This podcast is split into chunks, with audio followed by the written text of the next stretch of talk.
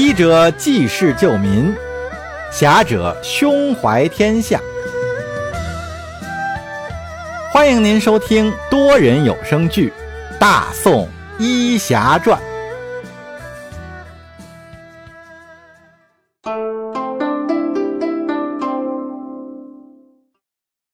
第一百一十六集。私心。话说呀。这墨渊跟着耶律婉清，在这契丹辽国辽阔的土地上，也已经奔波了三个月。每到一处呢，墨渊都是会仔细打听叶禅的消息，但是这么久以来，还是没能锁定叶禅的行踪。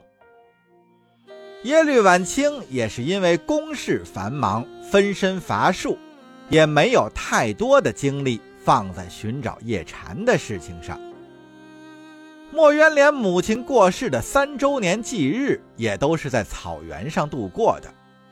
他为母亲墨玉守孝的期限已经满了，按照家里的安排呢，他也可以嫁人了。而墨渊和叶禅的婚约，按照当初的约定，也应该有个说法了。本来呀。这叶禅的失踪可以让墨渊有理由再拖上一段时间，可现在他只想要快点找到叶禅，向叶禅吐露自己的心声，尽快的嫁给他。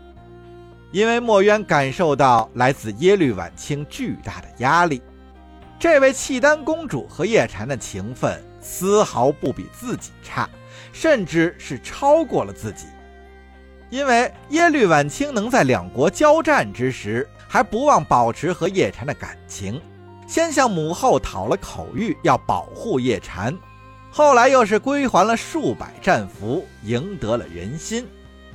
就只是这两件事儿啊，就能说明这耶律婉清对叶禅的情谊不比任何一个人差呀。墨渊与耶律婉清相比，唯一的优势呢？也就是那一纸婚书了，可偏偏那婚书在叶禅的心目中还是假的。墨渊的心里也是含糊啊。如果这叶禅真是选择了耶律婉清的话，那自己该怎么办呀？墨渊是不愿意去想，也不敢去想。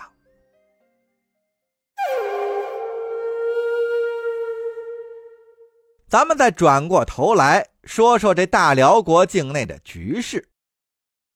姚辇部落呢，是因为内斗，从此是一蹶不振。这叔侄争位很久，谁也奈何不了谁。最后啊，果不其然，闹到了太后萧燕燕这儿，让老太后帮忙主持公道。萧燕燕呢，是根据王继忠的提议。说是不能厚此薄彼，于是就把姚辇部落的地盘拆解成了数块，分封给了老首领的弟弟和儿子们。那如此一来呀，这姚辇部落就算是分裂了，也就再也没办法威胁到耶律家族的统治了。那大贺氏的头领呢，也是主动向萧太后提到了驸马之事。但是现在是今非昔比呀，选驸马的主动权已经又回到了萧太后这里。那萧太后现在也不想和大贺氏结亲了呀，因为现在呀，这萧氏和耶律氏联手就已经可以完全的掌控大辽。这要是再把大贺氏拉过来，那就有一种引狼入室的感觉了。萧太后也怕在自己百年之后，自己娘家萧氏部落会因为失去靠山而被排挤。那眼下呀，自己的儿子年岁尚小，而大贺氏子贺志霄呢，却是已经成年。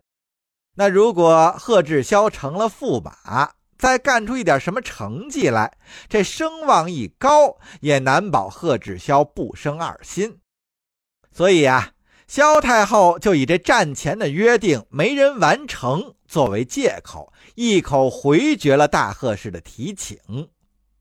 其实啊，萧太后也是存有私心，她是想在萧氏部落之内寻找一个合适的人来做这个驸马。那如果这样啊，即使在自己百年之后，萧氏和耶律氏还是联合在一起。大贺氏的世子贺志霄本来以为姚碾洪烈死了之后，自己这驸马之位是十拿九稳，没想到萧太后竟然是临时变卦。贺志霄自然也是心中气愤。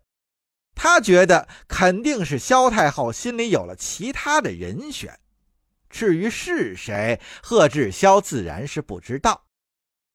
不过他觉得有一个人很可疑，哎，那就是叶禅。从战前的口谕到战后的寻找，说明公主甚至是太后对此人都是非常的关心，而且。据传，这姚碾红烈也是死于叶禅之手。眼下此人不知何故，到现在一直是尚未现身。贺志霄是想啊，自己最好能在太后之前找到这个叫叶禅的人，让他永远的消失。若是这样，竞争对手少了一个，自己的机会呢？也就多了一些，因此啊，贺志霄也开始带人寻找叶禅，想把他除掉，以绝后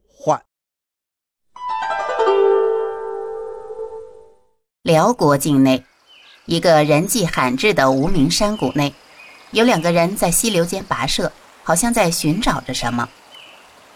这两个人不是别人，正是叶禅和那个萨满。两人衣衫已经有些褴褛了，他俩边走边用契丹语交流。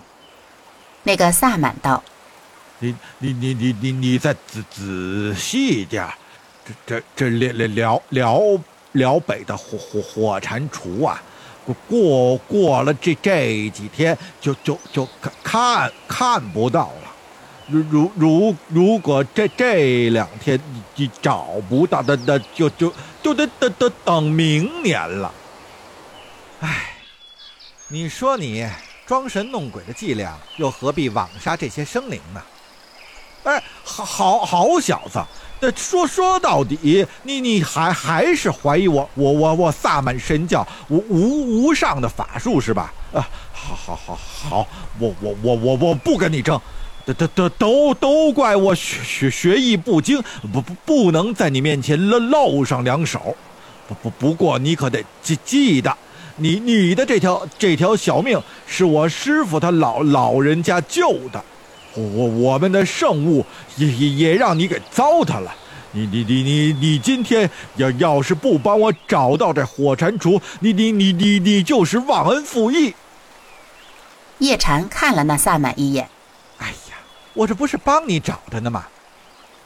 你你找到以后，咱们咱们还得再去城里一趟，呃，办场法事，这挣挣挣点银银子，把把把这衣服也换一换。哎呀，就咱俩这模样啊，进了城啊，还不如扮乞丐讨点钱花。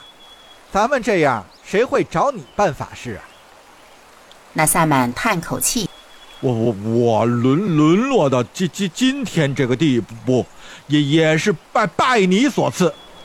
想当初，我我我跟着师傅也也是吃吃香的，喝喝喝辣的。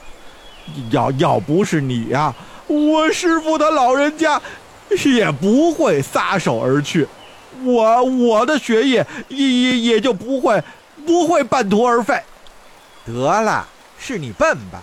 你跟着你师傅几十年了，连个皮毛都没学会，你你你还好好意思说我？你你你连自自己是谁都不知道？哎哎哎，对了，你你你小子不不不会是装的吧？